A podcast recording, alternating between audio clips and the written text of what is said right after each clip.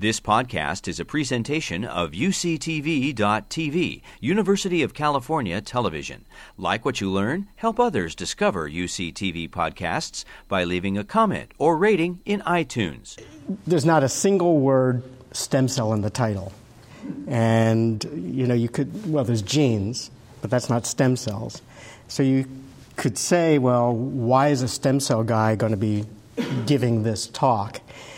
Well, I guess also, you know, if you're, if you're a hammer, everything looks like a nail. If you're a stem cell biologist, everything somehow comes down to stem cells.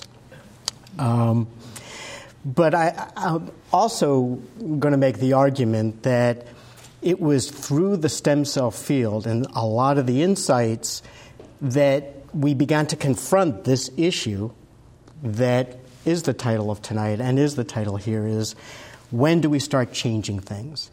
So I know it's a very broad audience. What I'm going to do first is just do a, a very quick five minute overview just to get everybody on the same page in terms of what the stem cell field is and isn't. And then I'll start setting the stage for what I hope will be a very interactive time of talking about. And I, I should say, I'm going to be posing more questions than providing answers. Um, what I'll do is I'll lead you through what I think the questions are that are, are facing our field. So I guess you can also see that FAAP means I'm a fellow of the American Academy of Pediatrics. So I'm a pediatrician, which means I'm very used to giving, to discussing very complex things to tiny little minds. So, thank you. so this is the way you should think about what stem cells are. Um, think of stem cells as the vanilla of your body or the vanilla of whatever happens to be your favorite organ. And the, the area that this was first found was in the nervous system, the brain, which was thought to be the most rigid organ of all. And this notion that there were stem cells made us change from this, notion, uh, from this concept of a very rigid deterministic view of development and of maturation and growth to one of a lot more plasticity. And plasticity not just in utero, but all throughout life, even into, uh, even into old age. So, in other words, it changed our entire view of the body and of development and of even of humankind. Everything from what can happen at a cellular level to the fact that it's not considered silly now for Alzheimer's patients to learn how to do dancing or to enrich the environment of Parkinson's patients. That all was a beneficiary of our new way of thinking in the stem cell field. Now, this was the stem cells, even though it, it gets a reputation uh, uh, as being this tool for repair, it really is a fundamental part of development of how the system is put together with some inborn bits of plasticity in it. When you talk about repair, what you're thinking of doing is just kind of reinvoking those developmental programs. So it's a different way of looking at medicine. Medicine usually is to try to stop something or you know stop a process, an antibiotic or some kind of drug. Um, this was different. This gave rise to regenerative medicine because it was kind of think about rebooting your computer or reseeding your lawn, which meant that you still needed to be a developmental biologist. What you really are doing is being a translational developmental biologist. And for the brain, for example, we know that there are many ways to get to the building block of the brain. And I'm just going to use the brain as an example, but this can apply to any organ that's your favorite organ. As Woody Allen once said, the brain was his second favorite organ the neural stem cell is the building block of the nervous system, and you can get there many ways. You can get there from a fetus, you can get there from adults, you can get them there from embryonic stem cells, you can get them through a process that I'll talk very briefly about where you can even take mature cells, skin or blood that you think are committed, and then just reprogram them, reprogram them back to being as if they were in the embryo or in the fetus. What these guys are meant to do is put the system together and to maintain homeostasis. The way they put the system together, let's use the nervous system as an example, is give rise to nerve cells, neurons. But not just the nerve cells, but to the supporting cells. For example, these are guys called oligodendrocytes that make this insulation around nerve cells. And these guys are called astrocytes, and these detoxify the environment and provide a lot of enormous guidance. Now, I'm going to give you a list of everything that we in the stem cell field have thought we should be doing. And where can we make a contribution to, to medicine, to, to, to mankind? I'm listing them, interestingly, in the order in which I think we will be able to make true successes in that regard. And I'm doing it actually in the order top to bottom.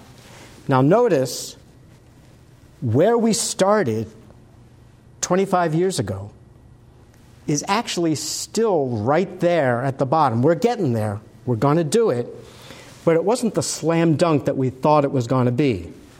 And the reason was because the system is complex. You take a stem cell and you do a transplant into an abnormal host, there's a dynamic that takes place. Both elements change, and they change in response to these arrows, which uh, uh, is a huge amount of crosstalk. And we've just been spending the last quarter century just trying to understand what these arrows are. Because what we need to do is work in concert with the system, not against the system, if we're going to be successful. And that's where we've been spending our time. But in the course of doing that, we actually got to here. And this is starting to get to what the topic is of this evening predicting what is going to be going on with a patient. Another way of thinking about it is modeling a disease, modeling development. And what we've tended to call this is disease in a dish or development in a dish. Now, there's a lot of writing there, but basically what it means is taking a cell and assaulting it in ways that you think the disease creates its problems. Or something else that's kind of cool is taking a cell from somebody with that disease, believing that cell also has that disease, except instead of a whole person, it's in a dish where you can study it and interrogate it and test things on it. And if you can do that, then you can figure out what's causing the problem are there pathways that I should know about? Are there drug targets? Can I even discover drugs against those targets? Do I have a better diagnostic? Do I have a better prognostic? So that is making some enormous progress uh, in this field.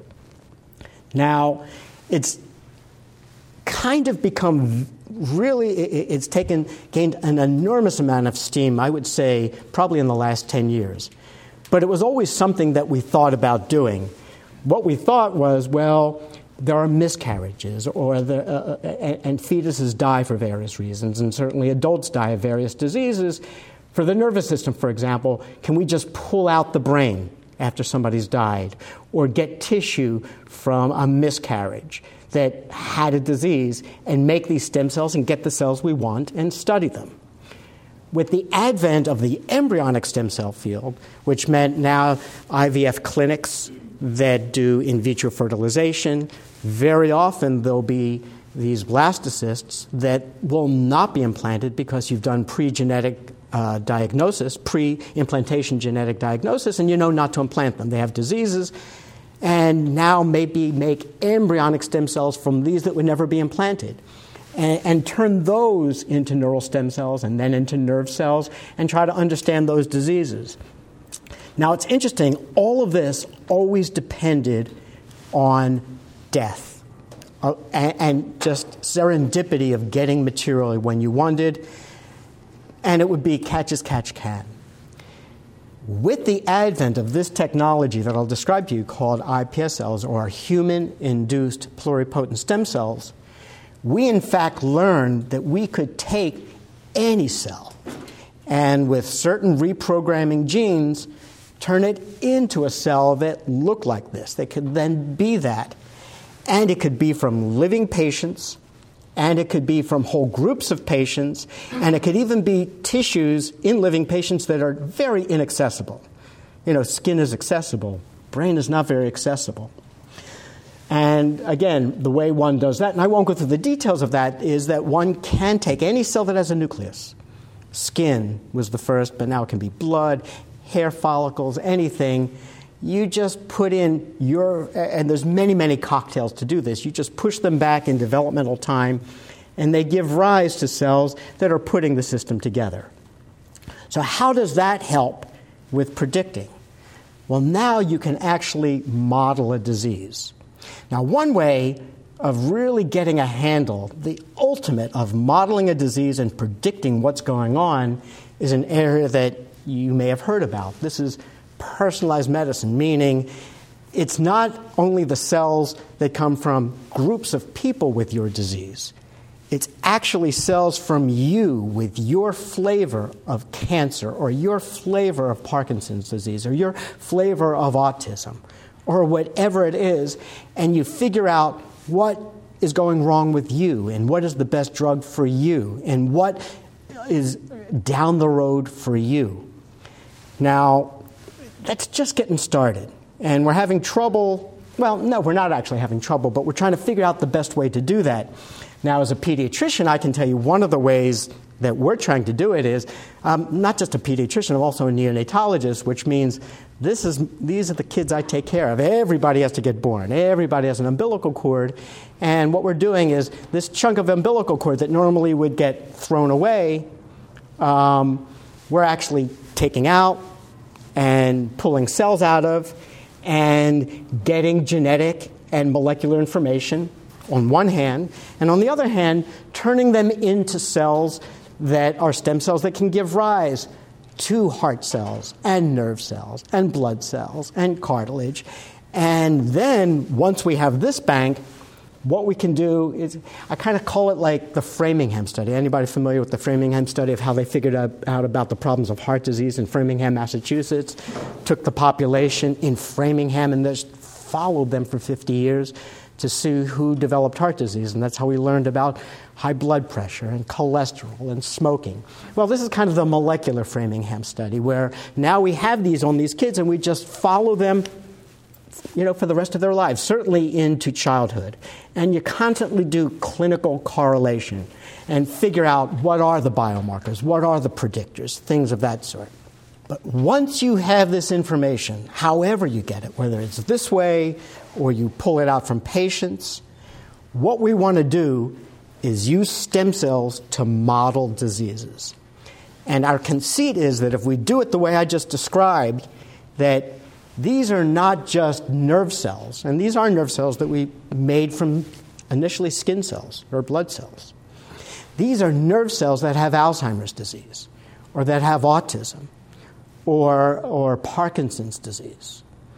And that's where we spend our time looking to see why is the cell normal? If not, why isn't it normal? And how can I make it normal?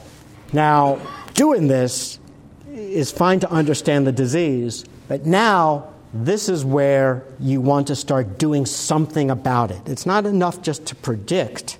If you can predict, then our job, presumably, is to act. And act to either block something from happening or to get a, head start on fixing it. Now, one way is to just find all these drug targets. If you know what's causing the disease and you know that it's this pathway and you know that that pathway has this drug target, at our institute, we have a huge drug discovery infrastructure we can screen literally millions of molecules looking for one that would change one of those cells in a way that is good, or that we at least think is good. So that would be one way of intervening. And I'm going to give you a number of other ways. Now, what I'm going to be doing is I'm going to take you in this step of preventing or intervening, and I'm going to give you little vignettes. And each time, we, I won't get the answer now, we'll get it later on. I'm going to pose what the issues are, and I can guarantee they're going to start getting from, ah, oh, no brainer. Absolutely, I would do that to stuff at the end of the talk that I think is probably going to be not so easy to, to, to grapple with.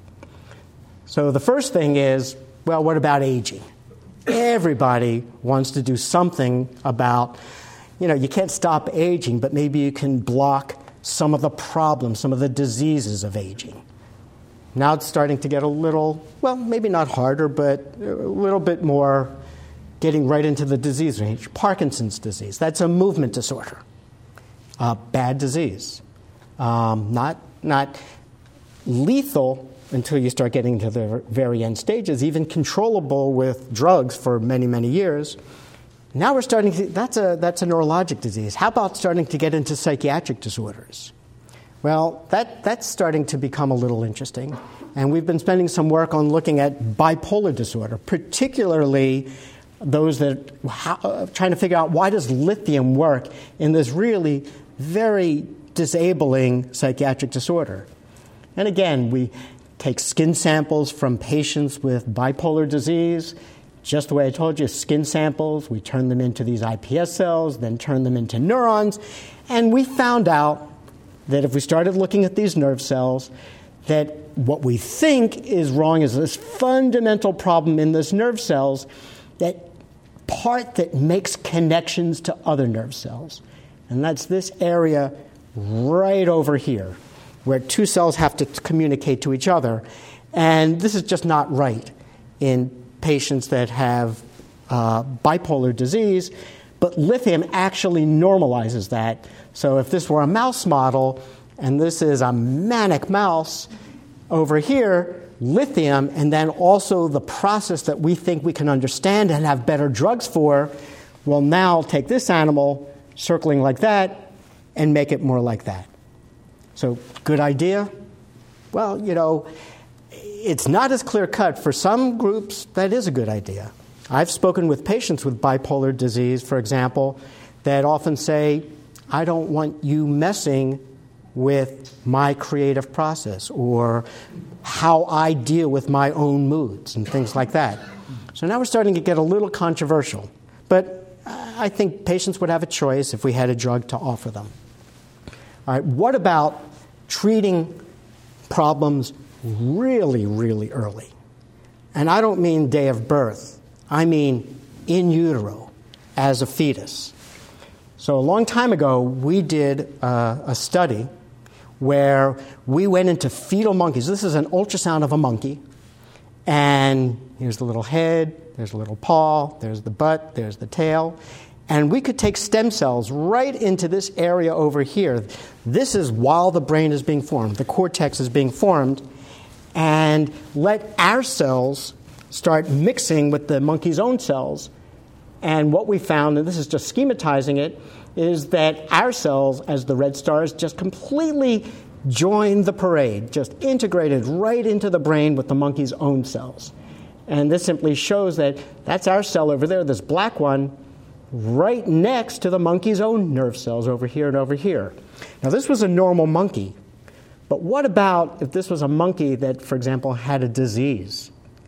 And these cells have it, that nerve cell has a disease, that nerve cell has a disease, ours are fine. We're just going to dilute it out by putting in our nerve cells, not getting rid of these guys, we're just kind of putting in good cells to join the parade over there. And it's not only mature cells, what we're able to do, in fact, was make, remember I said that the adult nerve cells, neural stem cells that participate all throughout life, live around the ventricles. Well, we're able to do those too. They populate, so these guys, our guys, would be participating all throughout life. So now, is, is that something that you'd be willing to do? Well, you might say, okay, I, I am willing to do that, but it depends on the disease you're talking about. All right, so these cells can also secrete various enzymes and gene products and things like that. And we know that there are these terrible inborn errors of metabolism in kids. They get born missing an enzyme, these cells make the enzyme, and Tay Sachs is just one example, but there's many. There's, you know, there's probably 70 of those kind of diseases. But if you went in and it, the amount of symptoms completely depend on how much enzyme you put in, and you only need a tiny little bit of an enzyme 2% of normal. But the earlier you go in, the less the problem would be. You get in early, and you may actually have a kid who's acting normal. Would you do that? Well, you know, it might bother people that you're going in utero during brain development with somebody else's human cells. I'm going to make it even harder. So, this is Huntington's disease. These are the symptoms of Huntington's disease. Here's brain degeneration. The most famous Huntington's patient, of course, was Woody Guthrie. Now, we can diagnose whether a patient will get Huntington's disease. We know it prenatally. There is no treatment. Um, and it doesn't hit until, you know, 30s, 40s, 50s. But could you imagine if we did what I showed you before, taking our normal cells and got these cells integrated into the developing brain? Now, maybe it, we're not going to cure the Huntington disease, but maybe we'd dilute out the mutant cells so much that what is a lethal, incapacitating disease is now just maybe a minor problem. And you're doing it in utero for something that's not going to be a problem for four decades. Would you do that? Now I'm making it even harder.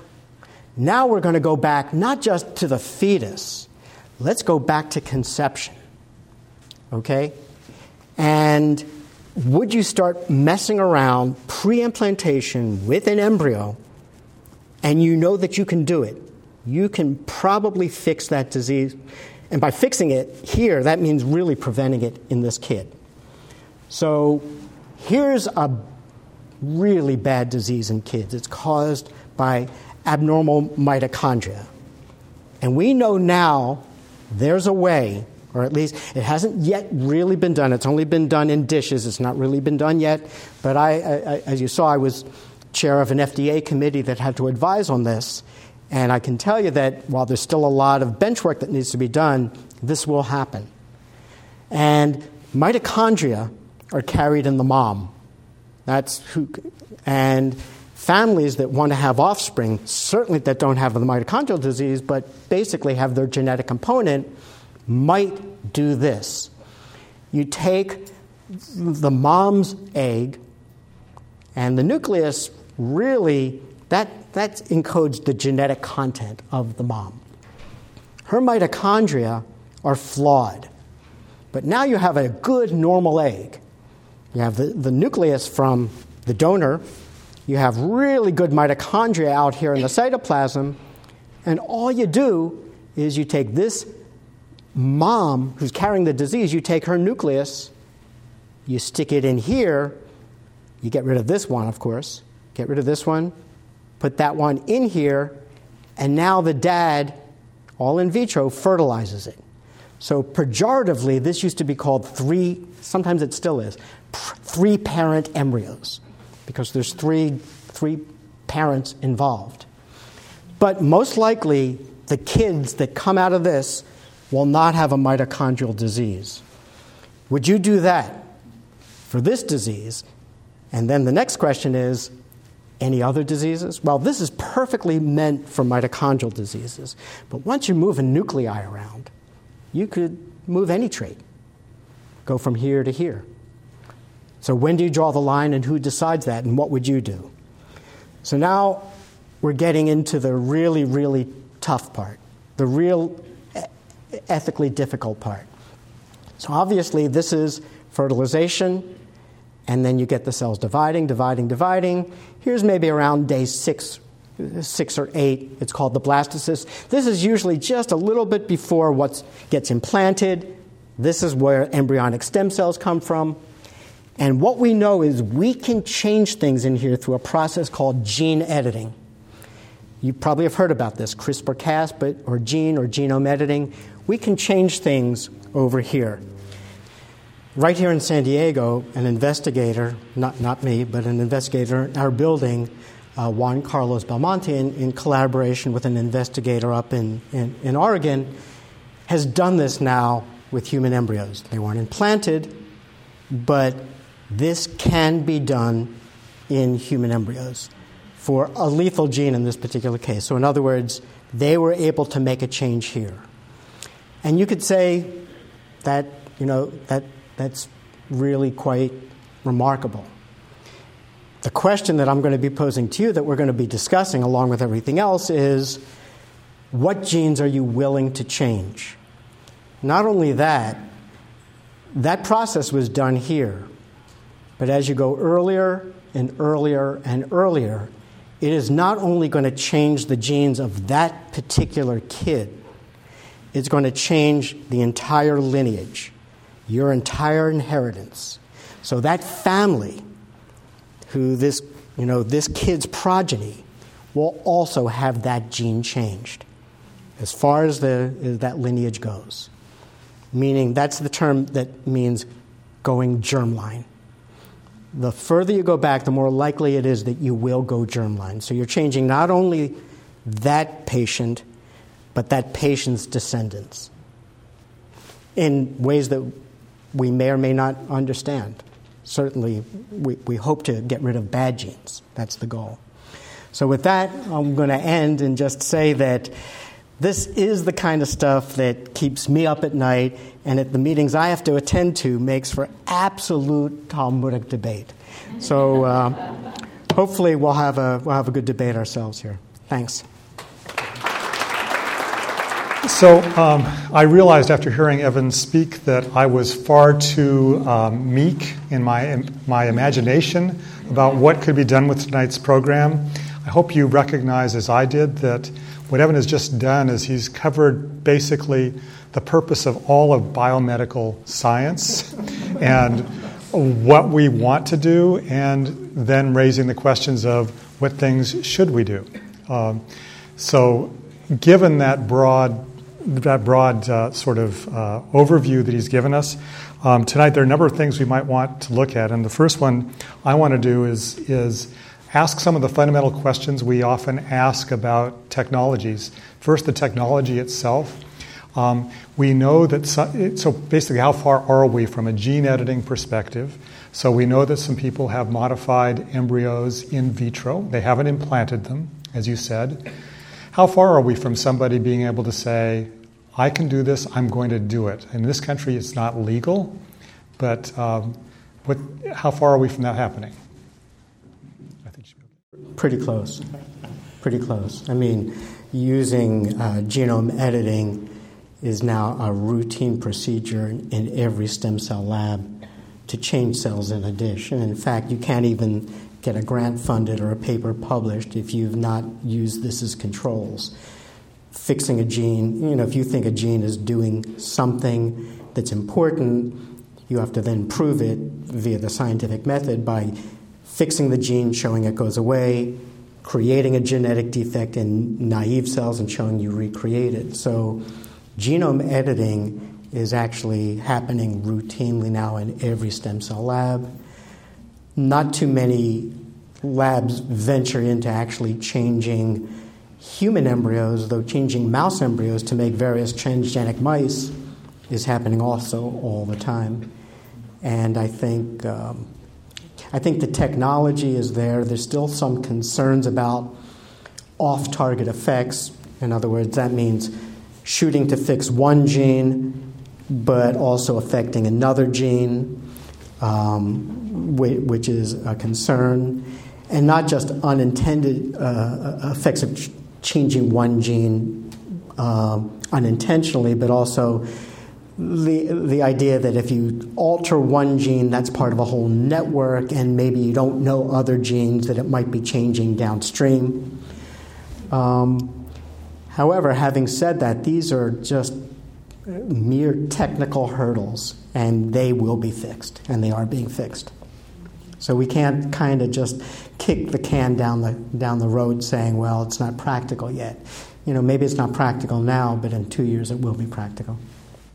So, um, separate from the practical question is the political, legal, social question, and I know that you aren't a politician, at least not yet.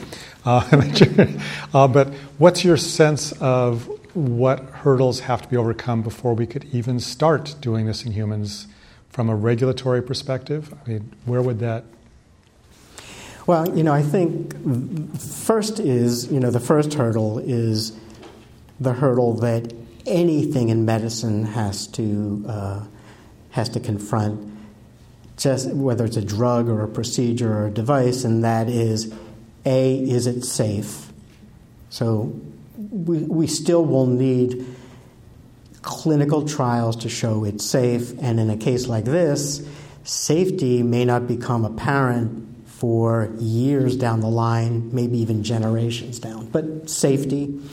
And then efficacy, meaning does it work? Uh, even if it's safe, does it work? And then if it works, is it better than just standard of care?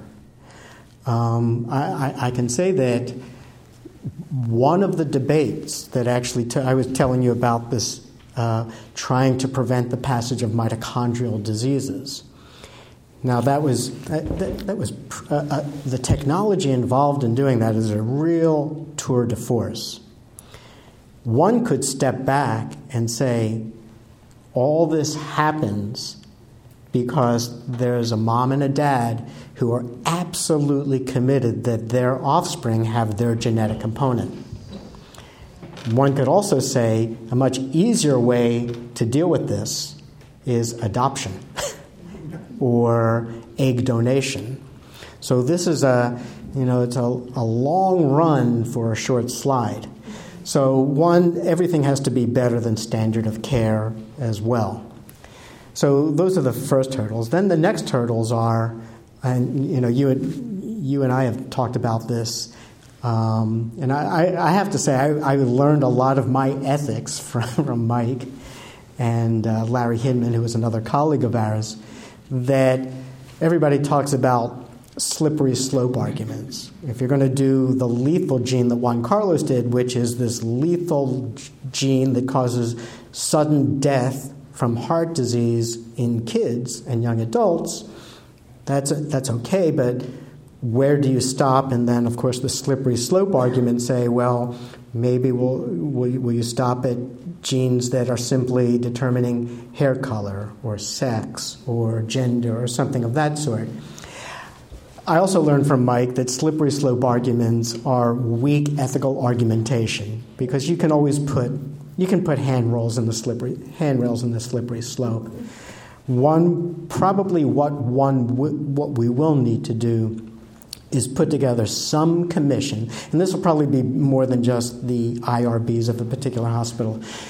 Very, many of you may be familiar when DNA was very, very controversial in the 70s there was put together a commission called uh, uh, uh the Recombinant DNA Advisory Committee, the RAC, that at the time assessed every use of manipulating DNA.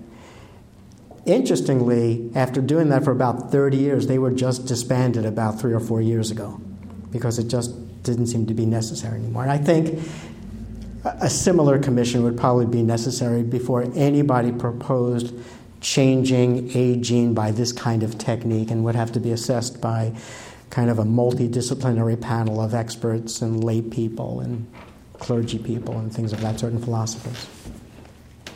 But we're there. I mean, we need to confront this now. This is this is nothing. This is not science fiction anymore. Yeah. So that was an excellent answer to the easy version of my question. I was hoping you would notice. so um, let, let, me be more specific. So, in, in California, um, in terms of research and research funding, you aren't allowed using California funding to um, um, modify an embryo, a human embryo, and take it past a stage, certainly to implant it. And the federal government doesn't allow you to do anything. Now, that is research. So, um, what I'm really getting at is so somebody with private money could do pretty much anything now? Is that. Uh, yeah. I, I, I, mean, I think that we like to think that, uh, that our, our community of scientists and our community of scholars really do not have nefarious intent. However, you could have people who have private funding do things that uh, you know that would not be very savory. But quite frankly, this has been going on since the advent of any kind of, of intervention. Selling Laetrile for cancer. You know, certainly was done back in the 60s and the 70s. And with the stem cell field, we're all familiar with these offshore clinics that make all these kind of claims. Uh, none of them are supervised, none of them are sanctioned, and all of them really uh, have, have incurred the wrath and, and, hope, and even some litigation from, uh, from the government. But here too, somebody could do something if they wanted to. So I'm, I'm going to start on some of the questions that were handed to me. So uh, the first, I should one, I should add that this is it takes an enormous amount of skill. This is not something that just anybody can do. So the Laetrile story is anybody could get Laetrile. For somebody to be able to actually do this takes such incredible training, and the training would only happen actually in one of the top tier medical facilities. So that, that's a bit of a screening process. So there is at least that barrier. Um, so this question you've addressed to some degree, but maybe um, to look at it a little more deeply, the question is how reliable is gene editing? So from the studies that are done in non-human animals mostly, um, what, to what extent are we pretty sure that when we make a choice to edit a gene, what's the percentage success? What, what could go wrong based on what we know? Well, you know, it, it, it literally is getting better by the month. Um, so there were, I'll, I'll give you a perfect example. So nowadays, the, the technology for genome editing is becoming more and more and more precise. So it's pretty reliable when you're just doing cells in a dish, probably even mice. Uh, the Chinese attempted to manipulate embryos probably about three or probably three or four years ago, and even they said they were getting so many off-target effects that even if they had wanted to implant the embryo, it would be such a flawed embryo that it, it, it probably wouldn't even survive. Juan Carlos just did that experiment that I showed you the paper of. That was done about four, this summer. It was published this summer, and he really didn't get any off target effects. Um, now, the interesting thing, he fixed things by a mechanism that he hadn't expected. What he did, and this kind of, and the only reason I'm saying this is that even when you think you know the answer, you don't really know the answer. So that still is the limiting factor, at least for scientists. The gene that fixed um, that particular embryo, even though he put in a good copy, was not his copy. The very act of putting in this foreign gene made the embryo borrow some of the dad's genes and fill in in a way that it hadn't. So it was actually fixed by the embryo itself, but only in response to that. So I guess there's, even if it's not precise, I mean, even if it's become more precise, we still don't entirely know all the mechanisms. So that's somewhat humbling. Yeah, so that's that's relevant to the next question, which is they said, how is the FDA addressing off-target effects and thinking about technologies like this? What would they be looking for? How would they? I, the genome editing, to my knowledge, hasn't really reached it to the FDA level because it still is just so experimental. They're not. Nobody's ever approached them with even the notion of wanting to do a clinical trial. We, we had to vet the mitochondrial issue because that individual did approach us. Matopoulos in, in, in, Oregon did approach the FDA and said, posed the question, what do I need to be able to show you guys to be able to do a clinical trial doing this? So he wasn't ready to do it, but he did, you know, he, he was looking at doing it and wanted to know what preclinical information would you need to be able to give us the go ahead to do a clinical trial, and then what would that clinical trial look like? So we, we were forced to confront this, and the answers that we came up with, you know, it, it was a pretty long document, and then the UK was confronting this, and we also testified for the UK that was going through this as well, was well, we really need to show that the mitochondria are working, that the cells work well. We also said we need to see a few generations of animals. And not just do the animals look okay, are their muscles okay, are their hearts okay, are their brains okay, how do they perform under stress? And do they pass these modifications down to offspring? So, you know, very, not ethical questions, very solid scientific questions before we could do that. But you're the one who taught me that uh, good data makes for good ethics. So, yeah. Well, they interact. Um, so, uh, a lot of the presumption for our conversation tonight so far is that you identify a disease you're interested in, you identify the gene that is the cause of or allows that disease, you fix that one gene. But in fact, most diseases are probably multi genetics. So, um, any way to give us a handle on how much, and that's what this question is about, so how many diseases or what percent actually might be amenable to this approach? Um, we, are we talking about a handful of diseases at this point, or hundreds, thousands? So, at this particular stage, and in fact, I would say even for this whole disease modeling in general, these are only diseases where there's a single gene that's been identified. As you saw in the video, maybe it could be one other gene, but that adds complexity.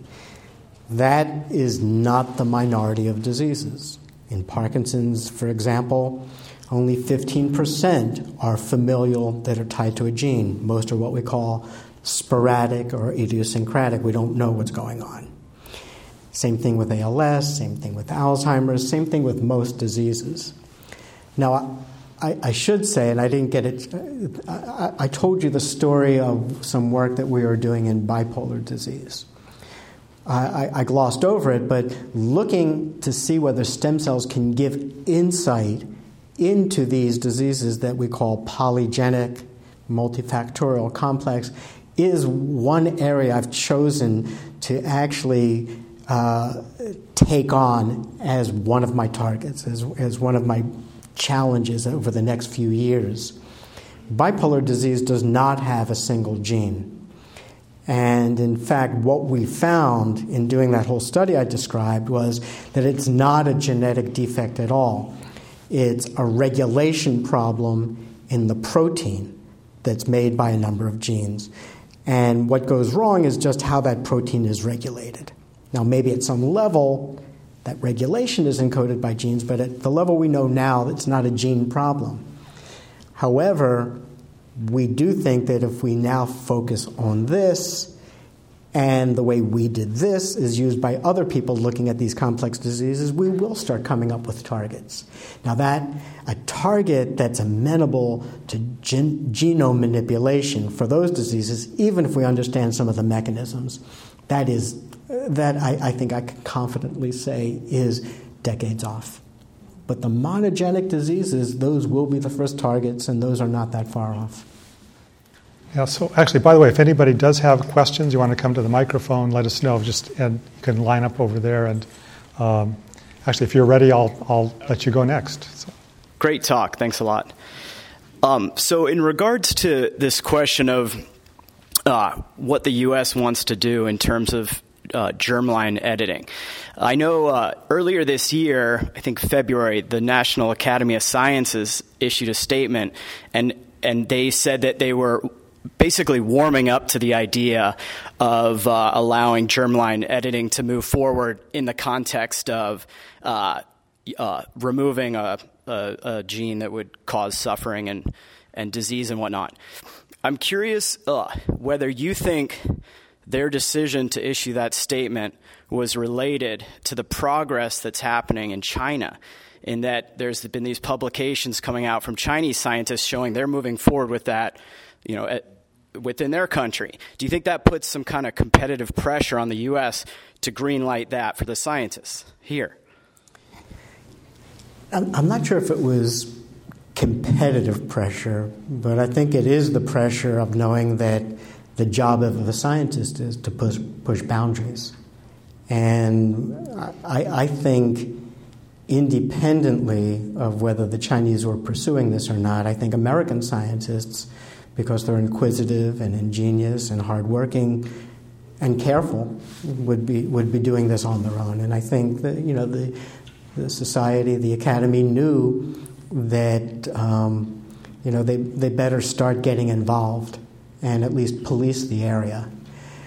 I, I think there may have been some concern, however, that to, to get back to the Chinese, that if in any way they did ham, uh, kind of impede the research by scientists uh, of good faith, as we like to think of ourselves here in the States, that the field would be totally co opted by those that are not as careful and there could be real problems created. So, in that sense, I don't think it was a necessarily a competitive thing that, that forced them to do that, but the recognition that this is a space that somebody will occupy.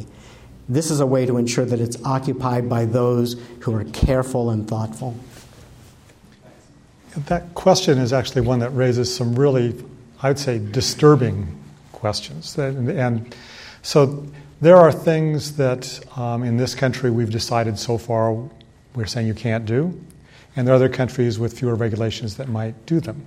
One of the reasons we've said we don't want to do them is because of the risks that go with them. And for example, I can imagine a lot of question about what will be the risks if we start pursuing genetically modifying human embryos, implanting them. we, we're going to need to balance the benefits of saying, I'm going to choose this embryo, edit it, and then implant it, as opposed to choosing a different embryo or adopting a child from another country. So in this country, we're saying we don't want those women to take that risk. But if other countries ignore our rules and then move ahead, then should we take advantage of that knowledge? And I think the answer is we're going to. but should we? well, that, that gets down to the, you know, the, the whole Mengele discussion. Yeah, exactly. You know, can, do you benefit, even if data was obtained in an unsavory and unethical manner, can we learn? Can we use those data, or at least learn from those data? Boy, that, that's, that's a tougher question that I think I myself can can answer. But I, uh, you know, I would say that if you learn something and um, you had no role in, in doing it, it's presenting there, and having that knowledge would prevent you from causing harm or making or duplicating a mistake, I think it would probably be bad medicine to ignore something that you know is going to be a problem just because you didn't do it. Yeah. For, for the record, that is one strategy that has been used for material that came out of Nazi Germany in medical experiments. Many people said these were this data were, these data were obtained under highly unethical circumstances. So the way to deal with it is if we feel the data are of value is to make sure we at the same time make it very clear that what was done was unacceptable. And so we don't turn away, we don't ignore what's happened. We at the same time as use, using the data, try and make clear that it's problematic not an entirely satisfactory answer, though. So, yeah. Yeah. But, you know, even, you don't even have to go so far back to Nazi Germany to talk about medical procedures that now we think of as horrific, that were standard medical procedures back in the turn of the century that gave us knowledge, not, not only to stop doing it, but told us things. So, doing lobotomies taught us a lot about what the human brain does. Um, various accidents of nature, accidents of war.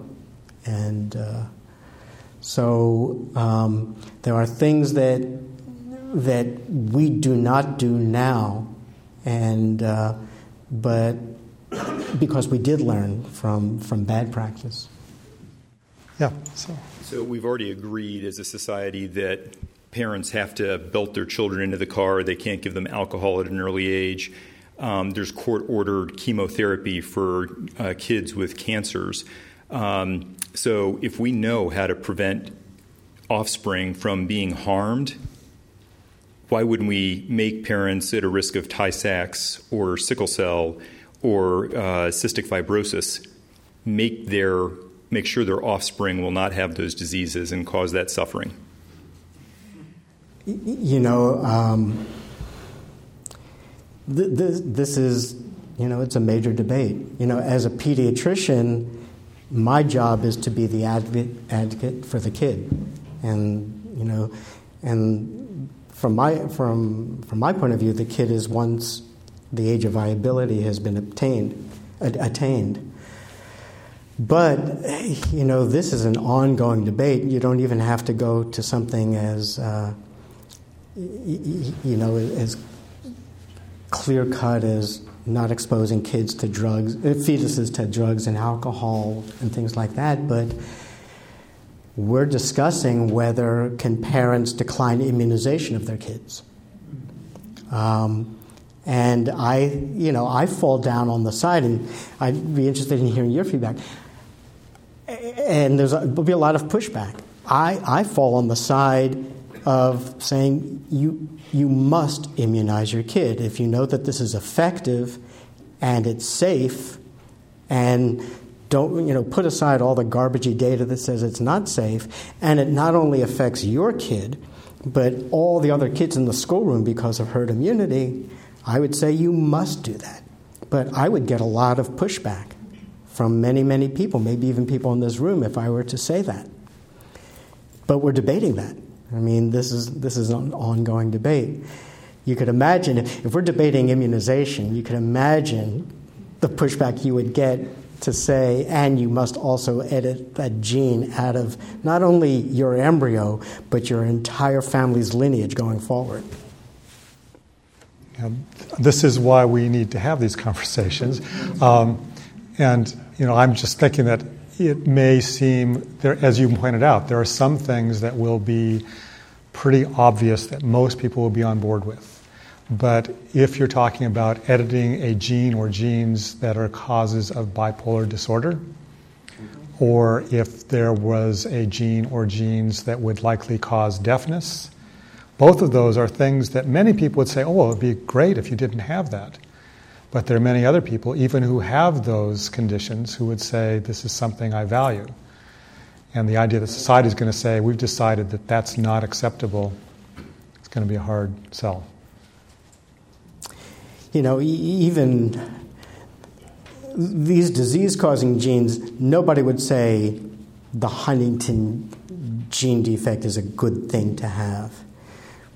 What, we what we don't entirely know, but nevertheless, this probably shouldn't stop us, is genes are there for a reason. They have whole networks, as I mentioned before, and even changing what seems to be a fairly clear cut bad gene to have probably will have ramifications. And you just hope that the ramifications are not significant in, in changing things. I just wanted to ask you to elaborate on what you just said the networks like of genes like in the case of huntington's or any other case what, what are well, you talking about you know for example there, there are normal, normal versions of Huntington's. The, the, many of these genes play normal functions uh, in the body. Nature put them there for a reason. Um, um, you know, let me actually give you an example uh, that's, that's plaguing the field right now of Parkinson's disease. Uh, most people know somebody with Parkinson's disease, either in your family or you or somebody famous. Most people know Michael J. Fox is, is the most recent example of somebody with Parkinson's disease, or Muhammad Ali. Um, despite everything, despite everything that we do know about it, we still don't know exactly what causes Parkinson's disease. We don't even know the hallmarks that describe that disease, whether they are the cause of the disease or the result of the disease. Now, one of the examples of one of these is there's something in the brains of, par- of patients with Parkinson's disease called Lewy bodies. And that was discovered back in 1912, so it's not a new discovery. What was discovered recently, and by recently I mean about 20 years ago, is that these Lewy bodies are made of something called alpha synuclein, a protein.